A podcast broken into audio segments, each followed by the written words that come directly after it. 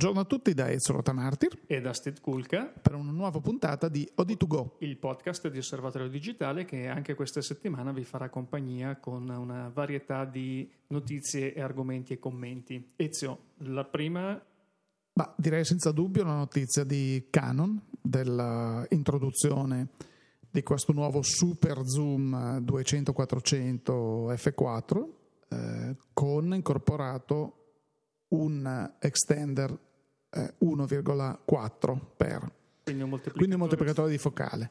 Eh, un, un'ottica direi tecnologicamente molto avanzata, annunciata però molto molto tempo fa, perché se non vado errato era stata annunciata quasi due anni fa, poi ci fu la tragedia del, del Giappone e quindi sì, che ebbe dei, degli impatti anche abbastanza significativi sulla produzione, non solo di Canon, ma di molti. Ricordo in quel di... periodo addirittura anche eh, beh, un, una, un, tipo di dispositivo che è molto utilizzato dai fotografi, come gli hard disk e le memorie di massa, subirono, eh, subirono delle impennate di pezzo perché la produzione è so, a interrompersi. E soprattutto dei rallentamenti nella produzione, perché infatti ci fu una penuria di, di consegne proprio dovute al, alle conseguenze del tragico evento giapponese un obiettivo diciamo molto importante che si rivolge a una fascia di utenti ovviamente ristretta come tutti questi super tele sia per le prestazioni sia per il prezzo che sinceramente mi ha lasciato un pochino sbalordito perché quando ho visto che in Europa eh, la cui Siamo... disponibilità tra l'altro è annunciata per ottobre se non vado errato giusto? Eh, si parlava di luglio luglio Ecco, verificheremo comunque, verificheremo. Osservatorio mm, benissimo, trovate tutti gli aggiornamenti. Benissimo. A 13.000 e rotti euro mh, sono rimasto un pochino freddo. Non voglio dire che non ci sia tecnologia e ricerca dietro questo tipo di, di lente, perché comunque eh, ricordiamo un 200 zoom che si muove fino a diventare un 400 con un, un'apertura minima 4 con la possibilità di inserire o disinserire il moltiplicatore di focale eh, senza che poi il moltiplicatore incida sulla incida qualità, sulla qualità del... così è stato detto poi certo. proveremo magari questo obiettivo eh... e verificheremo però solitamente eh, i moltiplicatori di focale sono famosi per indurre sì, sì, sì, sì, sì, sì, ottiche degli obiettivi. In questo caso parrebbe che il grosso del lavoro sia stato fatto proprio per uh, garantire qualità. È un obiettivo dedicato principalmente ai fotografi sportivi che sono eh, diciamo un, uh, uno dei mercati principali di Canon eh, nella fotografia professionale. Fotonaturalisti, eh, fotonaturalisti ma diciamo che anche per queste cose un'altra caratteristica che è stata studiata apposta è la possibilità eh, di inserire lo stabilizzatore, perché poi ovviamente un certo. obiettivo con una focale così importante deve oggi essere stabilizzato. Eh, lo stabilizzatore può essere inserito solo al momento dell'esposizione. Eh, questo, questo, è molto importante. Significa che se si insegue un soggetto in movimento, come nella fotografia naturalistica o sportiva, eh, non si rischiano gli effetti di sovracompensazione tra il movimento del fotografo certo. e il movimento dell'obiettivo che cerca di compensare il, eh, il traballio del, sì, il movimento, infatti, infatti. E quindi sì, è un obiettivo importante che riguarda una fascia abbastanza precisa di, di utenza. Lo proveremo. Eh... Come al solito c'è così, eh, al di là della disponibilità che credo sarà limitata, almeno inizialmente, quello che mi ha colpito è sempre il fatto che ehm, oggi stesso mi è arrivata una mail di quelle commerciali che arrivano dai vendors americani, da uno molto famoso, che mi propone l'oggetto a 11.700 dollari. C'è una bella differenza di prezzo, quindi mi domando sempre come, come sì, sia possibile. 11.000 euro più IVA qui in Europa i 13.450 mi pare euro di, di, prezzo al pubblico sarebbero, corrispondono praticamente a un, quasi 11.000 euro per precisi più IVA. E, e, in effetti questa è una cosa che colpisce un po' tutta la fotografia, soprattutto eh, si nota eh, man mano, sempre più man mano che si va verso eh, prodotti di prezzo maggiore. Mm, in un'epoca in cui si parla di addirittura aumentare l'IVA, quindi diciamo, noi siamo sempre molto suscettibili. Qualcuno diceva che il motivo di questi prezzi superiori è perché gli europei sono anche disposti a pagare di più. Eh, certo, consideriamo che storicamente il mercato americano è il mercato numero uno per le ottiche e la fotografia in generale, cioè quindi i primi prodotti a essere eh, inviati, spediti eh, sono negli Stati Uniti perché ovviamente fino a eh, tempi recenti il mercato principe era quello americano. È un mercato che ha anche dei numeri importanti Beh. ed è soprattutto un mercato più omogeneo rispetto a quello sì, europeo, quindi sì. anche dal punto di vista della distribuzione e della gestione, senz'altro a parità di numeri il mercato americano ha dei costi inferiori perché... Beh, anche perché molto semplicemente negli Stati Uniti ci sarà Canon USA, ad esempio esatto. parlando di Canon, che stabilisce una politica commerciale che valida per tutto il paese e basta. Eh, per lo stesso bacino d'utenza in Europa ci saranno 11 filiali Canon o qualcosa di più. Quindi comunque adesso questi discorsi commerciali lasciamo un attimo da parte, torniamo al nostro, al nostro argomento credo sia una lente molto, molto bella, molto specifica e che dà la possibilità a un professionista mh, magari di togliere dalla borsa il 200, il 300, il 400 e dire vabbè mi sposto con so- un solo obiettivo. Si diventa la lente universale eh, per un certo tipo di fotografia. Per un certo tipo di fotografia, credo. E sempre a proposito di un certo tipo di fotografia, eh, parliamo di medio formato. Parliamo di medio formato con eh, Grange, che sì. è un distributore che è già noto per eh, distribuire marchi come ad esempio Profoto. Eh, recentemente Grange ha mh, preso la distribuzione eh, per l'Italia di un marchio importante come Mamia Leaf. Certo, in occasione della giornata dell'Open House Alpa, mh, che si è tenuta qualche, qualche giorno fa, qualche tempo fa, abbiamo incontrato proprio Mauro Bertola che ci ha parlato di, di questo nuovo marchio e ascoltiamo perché poi ha qualche cosa interessante da dirci anche a livello di eh, previsioni, di anticipazioni meglio eh, di quello che bolle nella pentola, nel pentolone direi del medio formato in generale. Ascoltiamo Benissimo. Mauro Bertola.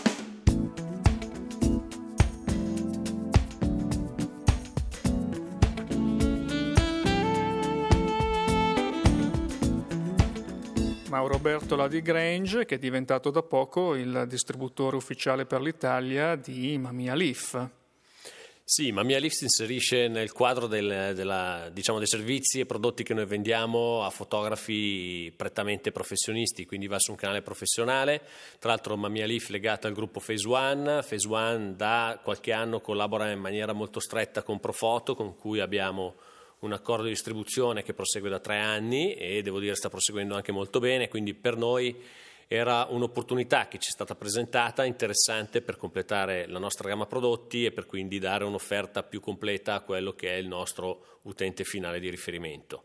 Eh, tra l'altro Mamia Leaf ha dei dispositivi che si integrano bene a livello di eh, Remote, quindi sostanzialmente gestione in remoto dei flash, su Profoto e quindi direi che il connubio da questo punto di vista è molto interessante e per noi anche diciamo facile da vendere.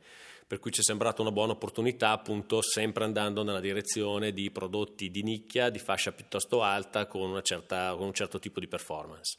Sono tecnologie che si stanno comunque eh, evolvendo, hanno anche molti spazi eh, di evoluzione davanti a sé, soprattutto per quanto riguarda i corpi macchina. Eh, sono, mh, mm, parliamo dei dorsi, che negli ultimi anni hanno avuto anche loro dei cambiamenti abbastanza epocali. C'è qualche cosa che ci possiamo prevedere per il prossimo futuro in questa direzione che si possa eventualmente anche dire? Beh, che si possa dire forse è un po' prematuro, però si parla già di nuovi sensori. Eh, si parla anche di nuovi corpi macchina, sicuramente nel caso di Mamia e Phase One, che potrebbero essere introdotti nei prossimi 6-9 mesi, quindi sicuramente ci saranno delle novità. Non vi è ancora nulla di ufficiale nemmeno per noi, non abbiamo ancora le anteprime, quindi sinceramente non saprei. Però diciamo che è abbastanza risaputo che vi saranno novità sia sui sensori, che quindi comporteranno sicuramente delle famiglie nuove di dorsi, e anche proprio sul corpo macchina. Ci dovrebbe anche essere una nuova linea di ottiche sviluppata, però al momento non abbiamo ancora informazioni precise. Sempre a proposito di prodotti di una certa fascia, abbiamo visto eh, questo incontro di oggi per conoscere da vicino la nuova Alpa, il nuovo corpo macchina Alpa, un prodotto mh, particolare destinato a un tipo di, di fotografo anche altrettanto particolare destinato a fotografi d'architettura o paesaggisti, quindi in qualche caso comunque anche fotografi fotoamatori. Eh, infatti tra il pubblico più interessato ad Alpa abbiamo anche diversi fotoamatori. Prodotto interessante perché permette di essere utilizzato con ottiche esistenti di Nikon, Canon, Hasselblad, anche Phase One, quindi Schneider. Per cui interessante perché apre un ventaglio di applicazioni notevole e anche a livello di spesa, visto che Alpa comunque è sempre diciamo, un investimento importante, per chi ha già delle ottiche, famiglie di ottiche, Canon, Nikon, eccetera, è comunque, se vogliamo, un risparmio perché non vi è più l'obbligo di doversi dotare anche delle ottiche Alpa che sono comunque sempre abbastanza costose. La preparazione del fotografo che si avvicina a voi per eh, richieste o di medio formato come Leaf o di macchine tecniche eh, come Alpa, eh, come la trovate? Mm, è chiaro come prodotto, c'è un'esperienza di utilizzo già di questi prodotti o occorre uno sforzo di formazione e informazione ancora per il fotografo italiano? Diciamo chi ci approccia mediamente è già abbastanza preparato, la maggior parte poi comunque ha già usato dei dorsi digitali, ci sono poi dei fotografi più giovani che si stanno interessando al discorso del medio formato, ne capiscono i vantaggi, magari non l'hanno mai utilizzato, vogliono vedere con i loro occhi, quindi c'è comunque anche molta curiosità legata a questo tipo di prodotto. Però sicuramente devo dire che mediamente chi si avvicina a questo prodotto sa già che cosa sta cercando, quindi ha già delle idee abbastanza precise. Quindi per un fotografo professionista è ancora un elemento di differenziazione sul mercato? Sì, direi di sì, direi di sì, soprattutto per un certo tipo di foto. Chiaro che il professionista che magari lavora per siti web, quindi per applicazioni un pochettino più, diciamo, eh, facili, semplici, è uno strumento non proprio necessario, però per chi fa un certo tipo di, di, di, di lavoro eh, sicuramente lo è.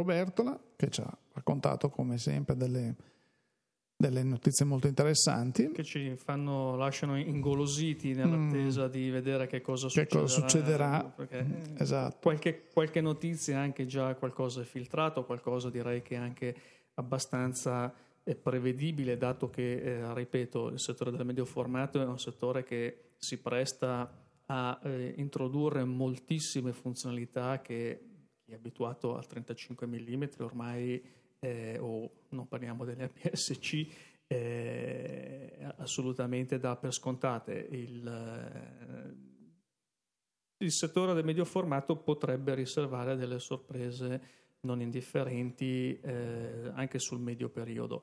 C'è un po' la diatriba, chi dice, abbiamo sentito anche al Photoshop qualche commento, eh, qualche professionista diceva io sono convinto che entro cinque anni il medio formato non esisterà più.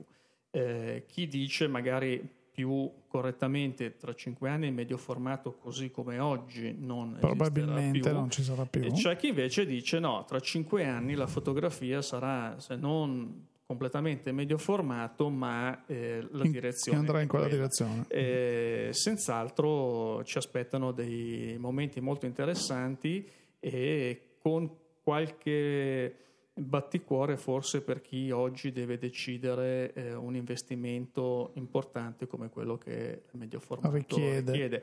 Mm, abbiamo sentito Alpa, questa, questo nuovo corpo con l'adattatore che permette di eh, montare ottiche di vari produttori, è una decisione che va esattamente in questa direzione, cioè salvaguardare gli investimenti per non vincolare, come succedeva magari in, in passato, i fotografi a un particolare marchio, perché oggi non, nessuno è più disposto, non solo nella fotografia, ma direi un po' in, in, in tanti altri ambiti e qui dove le cifre in gioco a volte sono davvero cifre molto molto importanti, direi che a maggior ragione una flessibilità, una libertà di scelta è, è quanto mai indispensabile. Se mi consenti un commento, io direi che nel mondo del medio formato, eh, dove fino a poco tempo fa senza tema di smentita, eh, esisteva solo Hasselblad, diciamolo, fino sì. a un paio d'anni fa, tre anni fa, c'era sì, beh, c'era Hasselblad e eh, oggi il gruppo di sviluppo con, eh, costituito da Mamia Leaf e da Phase One mi sembra un gruppo molto attivo, molto attivo perché credo che abbiano investito molto nella ricerca, lo testimoniano anche gli ottimi software che, che hanno rilasciato Phase One con uh, Capture One Pro, uh, sia la versione professionale che la versione Express. diciamo Express e anche nel mondo delle, delle macchine mh, credo si stiano muovendo molto bene. Potrebbe essere un, un argomento per i prossimi podcast, nel senso che il, medio, il mondo del medio formato interessa, sta muovendo un grande interesse. Assolutamente, tanto più che adesso noi parliamo magari, ci pensiamo alle macchine di medio formato di alta fascia che hanno prezzi importantissimi, ma diciamo che eh, c'è dall'altra parte eh, si riescono a trovare oggi anche dei dorsi assolutamente bravissimo, eh, bravissimo. ottimi di qualità, magari a risoluzioni inferiori, inferiori. rispetto al top di gamma, ecco. a dei prezzi che sono assolutamente Perché infatti, infatti mentre, mentre, parlavi mi è subito venuta in mente una cosa, il corpo macchina in sé del medio formato diciamo che costa quanto una buona DSLR, neanche una ottima DSLR, perché eh, sul mercato si trovano corpi macchina eh, medio formato a 2.700, 3.000, 3.500 euro, quindi stiamo parlando di, per fare un paragone così mh, mm, eh, da bar, se noi il prezzo di listino della 5D Mark III mm, credo si avvicini a 3.300-3.400 euro, quindi siamo a, a, a questo livello. Quello che incide molto è il dorso Oggi, ovvio che se voglio comprare un dorso da 80 megapixel ha un costo, ma se, tra virgolette, mi accontento di un dorso da 20 megapixel, che comunque può dare risultati più che eccellenti, i costi sono decisamente diversi, quindi è una dorso... questione anche di conoscenza. Molto spesso si pensa al medio formato, ah, mi avvicino al medio formato, devo spendere 30.000 euro. Non è vero Diciamo che poi c'è anche il costo importante eh, rappresentato dalle ottiche, perché le Ovvio. ottiche del medio formato hanno delle problematiche delle tecniche totalmente diverse. diverse da quelle del 35 mm e quindi hanno dei costi importanti, ma danno anche un risultato assolutamente eh, diverso. Eh, uno dei, una de, delle grandi differenze che il fotografo abituato al 35 mm percepisce quando passa al medio formato è in parte dovuto anche alle ottiche. Ci sarebbe un discorso molto interessante, ma un po' lungo direi da fare sul rapporto tra ottiche, sensori, medio formato, eccetera. Magari ce lo terremo per una prossima occasione. Eh, però effettivamente è vero, vale è, un, è, un, è, un, ambiente, è un settore che registra. Vale la pena conoscere e scoprire. Proprio per vari motivi, tra cui anche la possibilità, come eh, ricordavamo nell'intervento con Mauro Bertola, la possibilità per il fotografo professionista di distinguersi da una massa sempre più nutrita di fotografi senz'altro bravi e agguerriti eh, che eh, però mh, lavorano solamente col 35 mm. Certo. A questo punto eh, introdurrei un piccolo argomento eh, o meglio, reintrodurrei un piccolo argomento, Steve, perché mi sembra ci siano delle evoluzioni sulla diatriba che si è scatenata dopo l'annuncio di Adobe e di cui abbiamo parlato diffusamente nell'ultimo podcast. Esatto. Ci ragguagli sulle ultime novità? Esatto, sì. Eh, allora si parlava di eh, Adobe Creative Cloud, ricordo, quindi il passaggio della suite creativa di Adobe dal modello commerciale standard a un modello su abbonamento eh, si parlava di un 50 euro. Sì, avevamo mese. detto qualcosa. Sono usciti i prezzi definitivi Bene. che propone Adobe e eh, diciamo che la cattiva notizia è che i 50 euro di cui si parlava sono diventati 61 euro. Come al solito, al ero stato ottimista. Eri stato ottimista, e, con però delle eh, possibilità, per esempio, di acquistare, di o meglio, abbonarsi a una singola applicazione anziché all'intera suite. Questo è interessante. A un prezzo di 24,59 euro al mese. Mm. Per chi è già cliente c'è un'offerta speciale che è valida fino a giugno che permette di abbonarsi alla suite intera a 36,89 euro al mese e poi c'è la possibilità per i team, cosiddetti team, quindi sono gruppi, di, gruppi lavoro. di, lavoro. che hanno a disposizione più spazio, storage nel cloud, hanno la possibilità di ehm, telefonare al servizio assistenza più frequentemente, Adobe, eccetera, a 86,09 euro ah. al mese. Ricordiamo che questi sono prezzi che richiedono comunque un impegno minimo annuale, quindi certo. vanno poi riportati almeno per 12 mesi. Si parlava la volta scorsa anche eh, delle scuole, degli studenti, eh, anche qui c'è un'offerta che è 19,99 euro al mese per studenti e docenti, però entro fine giugno. Per l'intera, giugno, suite. per l'intera suite. Questo è molto interessante. O 43,04 euro per i team, quindi con sempre okay. team eh, di, di, scolastici, però queste offerte scolastiche presuppongono una sorta di qualificazione da parte dell'istituto, quindi non è che eh, io vado a scuola e eh, compro da Adobe la versione studenti, cioè deve esserci proprio... La mia scuola deve essere riconosciuta deve essere, tra esatto, quelle eh, qualificata certo, qualificate quindi, per... Quindi mh, questi sono eh, per completezza e correttezza. Giusto, mi sembra che dipanino eh, molto Uh, così le, le, nebbie che si erano diffuse sì. intorno al mondo del Creative Cloud, almeno così abbiamo delle linee guida eh, eh, che sono decisamente chiare. Il fatto di poter acquistare anche una singola applicazione, perché come dicevamo, certo. sono l'illustratore, uso Illustrator da sempre, voglio continuare a usare solo Illustrator a 29, 24, 24 eh, benissimo, mi garantisco un, un, un, certo tipo di così come InDesign piuttosto che Photoshop, che sicuramente sarà l'applicazione più, più richiesta. Assolutamente. E direi che dopo la polemica della scorsa settimana con eh, Adobe, e poi eh, adesso abbiamo dato un aggiornamento, ma daremo poi eventuali altri aggiornamenti quando dovesse cambiare, evolversi ulteriormente la situazione e questa settimana è stata segnata da un'altra polemica eh, che riguarda eh, non eh, software, non un produttore di hardware o di che, ma riguarda un premio, un premio importante come il WordPress Photo e la fotografia che ha vinto quest'anno Ezio, che penso tutti avremo visto sul web, sui giornali, perché WordPress Photo è un, un'iniziativa di una grossa rilevanza e che trova vasta eco su tutti i media. E se non sbaglio, addirittura si era vociferato che questa foto potesse essere non del tutto originale, ma addirittura quasi costruita. Allora, è una foto sfortunata perché le polemiche non sono mancate fin dall'inizio. Eh, subito i commenti eh, sono stati: questa foto sembra una foto finta. Poi ci sono state polemiche sul fatto che mh, questa foto, ricordo eh, molto velocemente, ehm, è stata scattata a Gaza e c'è una folla che porta eh, i corpi di due bambini che sono morti in mm, un bombardamento, un bombardamento mm, mm, eh, israeliano, così dice la caption eh, della fotografia.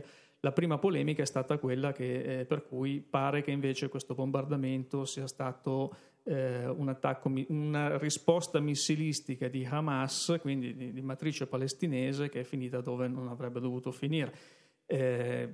Eh, prima polemica, mm, che poi mi, mi pare non sia stata eh, nemmeno mh, mm, sviluppata completamente perché abbiamo anche fatto qualche ricerca, non abbiamo trovato eh, nessuna fonte sicura né conferma o smentita assolutamente. L'altra eh, polemica è qualcuno qualche giorno fa eh, ha detto ma io questa fotografia che effettivamente sembra un po' artificiosa, eh, l'ho sottoposta a un'analisi tecnica su una base di una, una serie di, di tecniche, di, di, metodi e secondo me questa foto è una foto finta, cioè è il risultato prodotto una, di una composizione di più foto differenti per tutta una serie di motivi.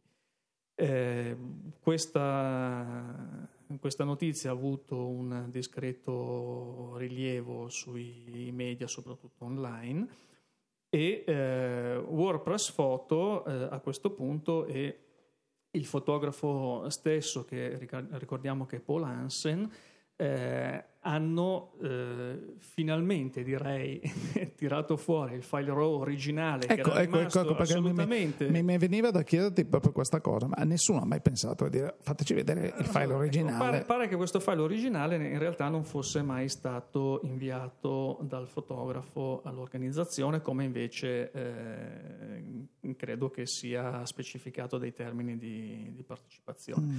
questo file RAW è stato affidato a degli esperti terzi per una controanalisi e questi esperti hanno detto assolutamente si tratta eh, di una fotografia che è stata pesantemente ritoccata a livello di toning, di, ehm, di cromie, di colori. Di cromie, soprattutto di eh, chiaroscuri. chiaroscuri. alcune zone sono state certo eh, schiarite, altre sono state scurite, quindi c'è stato un intervento molto pesante. Sì, magari per renderla ancora più la, drammatici, la, la, drammaticità dell'immagine, per renderla ancora più esatto. evidente. Per portare l'attenzione dell'occhio certo. dove il fotografo intendeva. Però a livello di pixel l'immagine è assolutamente quella. originale, è Perfetto. quella.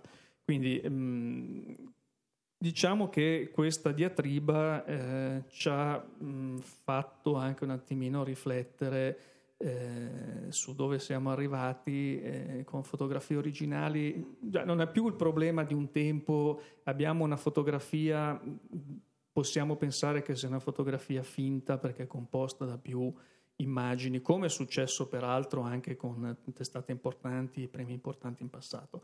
Eh, oggi noi ci troviamo eh, paradossalmente con una fotografia vera sulla quale sono stati fatti talmente tanti interventi di eh, sviluppo digitale, neanche di ritocco direi, eh, che sembra fasulla. Mm, Ezio, qui c'è un... Sì, qui si potrebbero aprire degli scenari e anche eh, dei discorsi molto molto lunghi. Ricordo, a proposito, mh, anni fa intervistammo un noto fotografo di still life, Michele Gastel. Di cui trovate ancora come sempre Ovviamente, in questi casi l'intervista e, beh, e le fotografie su eh, Osservatorio Digitale negli archivi, nella sezione archivi dei profili. Lui stava mh, fotografando degli oggetti per conto di un cliente.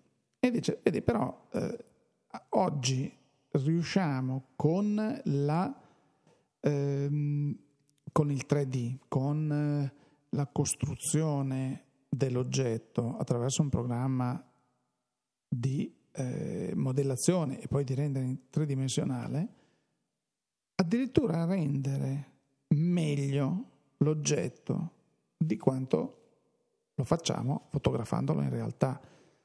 Anche qui si era innescato un discorso dove andremo a finire? Perché poi se tu vuoi le gocce d'acqua sì, le puoi fare, le puoi realizzare in studio, ma con il 3D dici gocce d'acqua, eccole qui. Eh, la luce, quante luci vuoi? 60. Avrai il tuo bel da fare a posizionarle nel programma, ma hai 60 luci. Magari difficilmente hai 60 spot o 60 fonti di luce in studio. Quindi anche qui eh, poi dice eh sì, però ci sono de- degli oggetti plasticosi che li posso rifare con il 3D ci sono degli oggetti che invece fotografati sono, da, hanno un'altra pasta, un'altra, danno un'altra emozione. E anche qui mi sembra mm, è, che sia molto difficile stabilire quale sia il limite dove la fotografia eh, finisca e cominci il fake o viceversa. Quindi non lo so, secondo me ci vorrebbero puntate e puntate di, di podcast per, per, per, approfondire questo tipo di... anche perché mi piacerebbe sentire il parere di, di, di fotografi professionisti, o fotoritoccatori, perché poi non dimentichiamoci che esiste anche proprio questa categoria professionale che dice tu mi dai una foto, che magari è una schifezza, e poi io ti tiro fuori il tipo, il, il WordPress Award, no? in questo caso, e, e, viceversa. Diteci anche voi cosa ne pensate eh, sulle nostre pagine Facebook, sui nostri canali Twitter, eh, sui nostri indirizzi di posta, eh, perché è un argomento che ci piacerebbe eh, approfondire ulteriormente, sì. eh, anche per avere un po' il polso mh, della situazione e capire che cosa, cosa gli operatori sono disposti a, ad accettare da questo punto di vista, quanto profondo, quanto esteso può essere eh, l'intervento di sviluppo digitale prima che si configuri il grave reato di ritocco. Eh, diciamo esatto. Così. Eh, abbiamo tempo, Ezio, ancora per un, un, un, ultimo argomento che riguarda un altro premio. Eh, cambiamo però totalmente genere, eh, i TIP Awards. TIP Awards che sono questi premi ai prodotti, ai migliori prodotti eh, presentati nell'anno precedente e viene assegnato eh, dalla stampa tecnica di settore europea. Eh, anche qui si diceva è un premio dove eh, con 40 eh, categorie tutti vincono. E questa è una considerazione è che abbiamo fatto perché siamo stati inondati di comunicati stampa di ogni eh, casa. Sentire diceva, comune. Vinto due premi, esatto, tutti hanno premi, vinto qualcosa. Premi. Esatto. E suona un po', eh, non, non, non, sono nuovi, non, i TIP Awards esistono nel mondo della fotografia, ci sono tantissimi awards che io ho visto assegnare in molti altri settori merceologici, dalla, dall'audio professionale al video a, a, ai, a, ai, mobili. Eh, all'orologeria, ogni settore ha ovviamente la stampa di, scusate, gioco di parole di settore e quindi vengono assegnati dei premi all'azienda o al prodotto che effettivamente fa un balzo in avanti, eh, rappresenta un'evoluzione, rappresenta qualcosa di innovativo. Mm, nel mondo del consumer, purtroppo c'è dell'elettronica di consumo, un'elettronica evoluta, così come nella fotografia, mi sembra che mm, si sia arrivati un po' al, eh, al limite, al limite dove non ci sono più le categorie della eh, fotocamera professionale, fotocamera amatoriale, fotocamera di, eh, di, di, entry level, l'obiettivo professionale, l'obiettivo che ne so, di, di livello medio e, e due accessori. Qui siamo arrivati a dei livelli dove Mm, mi sembra tra un po' ci sarà il premio per il ferramenta dove ci sono i chiodi a testa piatta, testa rotonda, testa eh, concava, testa convessa, mh, mm, quelli gialli, quelli rossi, ah tu li hai fatti blu, allora c'è il premio per i chiodi blu quest'anno. Mm, non so, mi sembra che sia una strada che va verso una perdita di significato di questo premio. Mm, voglio essere smentito, ci, magari ci sarà qualcuno del tipo che mi chiama e mi dice guarda non hai capito nulla, così come non capisco nulla di tante cose, parli a vanvera come manca di parlare degli UFO, poi abbiamo parlato di tutto e quindi... Io do un'altra interpretazione mm, e forse poi la verità come sempre sta nel mezzo. Eh, credo che, eh, lo vedo perché Osservatorio Digitale ogni anno riporta i, i premi, i completi categoria eh, per categoria e ehm, una cosa particolare che Osservatorio Digitale fa, riporta anche i vincitori stessa, delle varie categorie dell'anno precedente per un confronto e, noi vediamo ogni anno che ci sono delle categorie che improvvisamente spariscono, delle nuove categorie che entrano in gioco, altre che eh, ritornano magari dopo un'assenza di uno o due anni. Eh, io mi sono fatto un po' l'idea, eh, vedendo poi che in certe categorie le case che vincono sono sempre quelle, si spartiscono un po' Beh, anche perché comunque sono le, le principali, i principali produttori sono quelli che investono più in ricerca e che riescono a trasformare da ricerca a prodotto finito un maggior numero di progetti. Assolutamente, però è curioso vedere come nella singola categoria i vincitori siano poi sempre dei, delle n case che investono e che fanno ottimi prodotti, i vincitori siano sempre quello o quei due. E questo io lo, lo attribuisco a quella segmentazione del mercato che si è andata eh, evidenziando negli ultimi anni, dove mi sembra che le case abbiano fatto ormai una scelta di campo molto precisa, quindi eh, certe case si occupano di eh, realizzare dei prodotti ottimi in una certa fascia di utilizzo, una fascia tecnologica e altre case eh, ne fanno altre. L'abbiamo visto per esempio con eh, Fuji che è stata la, la prima a riprendere il concetto della macchina un po' a telemetro degli anni 60, certo. riportarla sulla, eh, nel campo digitale e effettivamente in quella categoria Fuji continua a vincere i premi. Come invece vediamo che per certe reflex eh, è sempre Canon, per altri tipi di reflex è sempre Nikon e, e così via. Quindi può essere che eh, una buona parte di questa questa suddivisione dei premi sia anche dovuta a un riflesso della suddivisione eh, a cui è stato soggetto il mercato. Poi il fatto che ci siano 40 categorie di premio eh, permette di ricomprendere tutti quanti per non fare torto a nessuno. Questo... Ecco, ma allora non c'è il rischio che la nostra categoria, quella dei giornalisti, che poi sono la categoria che alla fine eh, assegna i premi si sia stretta, sia stretta in alcuni ambiti mentali dove dice sì, ok, ehm, mirrorless di un certo tipo, Fuji, bravissimo, eh, compatte evolute piuttosto che reflex entry level, eh, Nikon, reflex di un certo tipo, Canon, quando non è così, perché comunque eh, sappiamo benissimo che non tutte le ciambelle riescono col buco, però ormai abbiamo i produttori e eh, la scorsa settimana parlavamo appunto di Olympus per fare un altro esempio che sta producendo dei, dei, dei prodotti eccellenti e mm, sì, prende il premio per la micro 4 terzi, però non, non bisogna fermarsi lì, cioè mi sembra quello che voglio dire, non cerchiamo di non rientrare in schemi mentali dove cioè, di rischiare di cadere nelle banalità, di, di, sì. di, dando sempre gli stessi premi alle stesse aziende, eh, perché non è vero che Nikon investe solo in quella direzione, Nikon credo che investa a 360 gradi perché ha, ha nuovi flash, ha nuove, nuove, fotocamere, nuove compatte, nuovi accessori, così come Canon, così come Hasselblad, così come tutti i marchi dei produttori. Spesso e volentieri viene quello che dicevamo un po' prima sul medio formato, cioè il, il pensiero medio formato oggi uguale Hasselblad. Eh, invece non è più così perché vediamo che ci sono fior di concorrenti, per fortuna, perché così si, Hasselblad si, si, evolve in una direzione grazie anche al fatto che ha qualcuno dietro o di fianco che lo sgomita per, per, prendere, per prendere quote di mercato. Quindi mm, comunque ecco, questo era un po' il, il nostro pensiero sui TIPA Awards.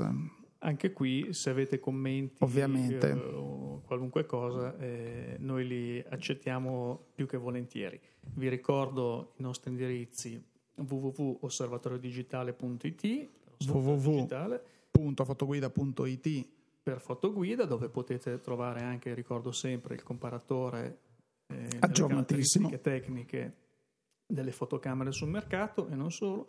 E eh, per il resto direi che vi diamo appuntamento come sempre alla prossima settimana per una nuova puntata di OD2Go, il podcast di Osservatorio Digitale. Da Steve Kulka e da Ezra Martir. Grazie per l'ascolto e arrivederci. Arrivederci.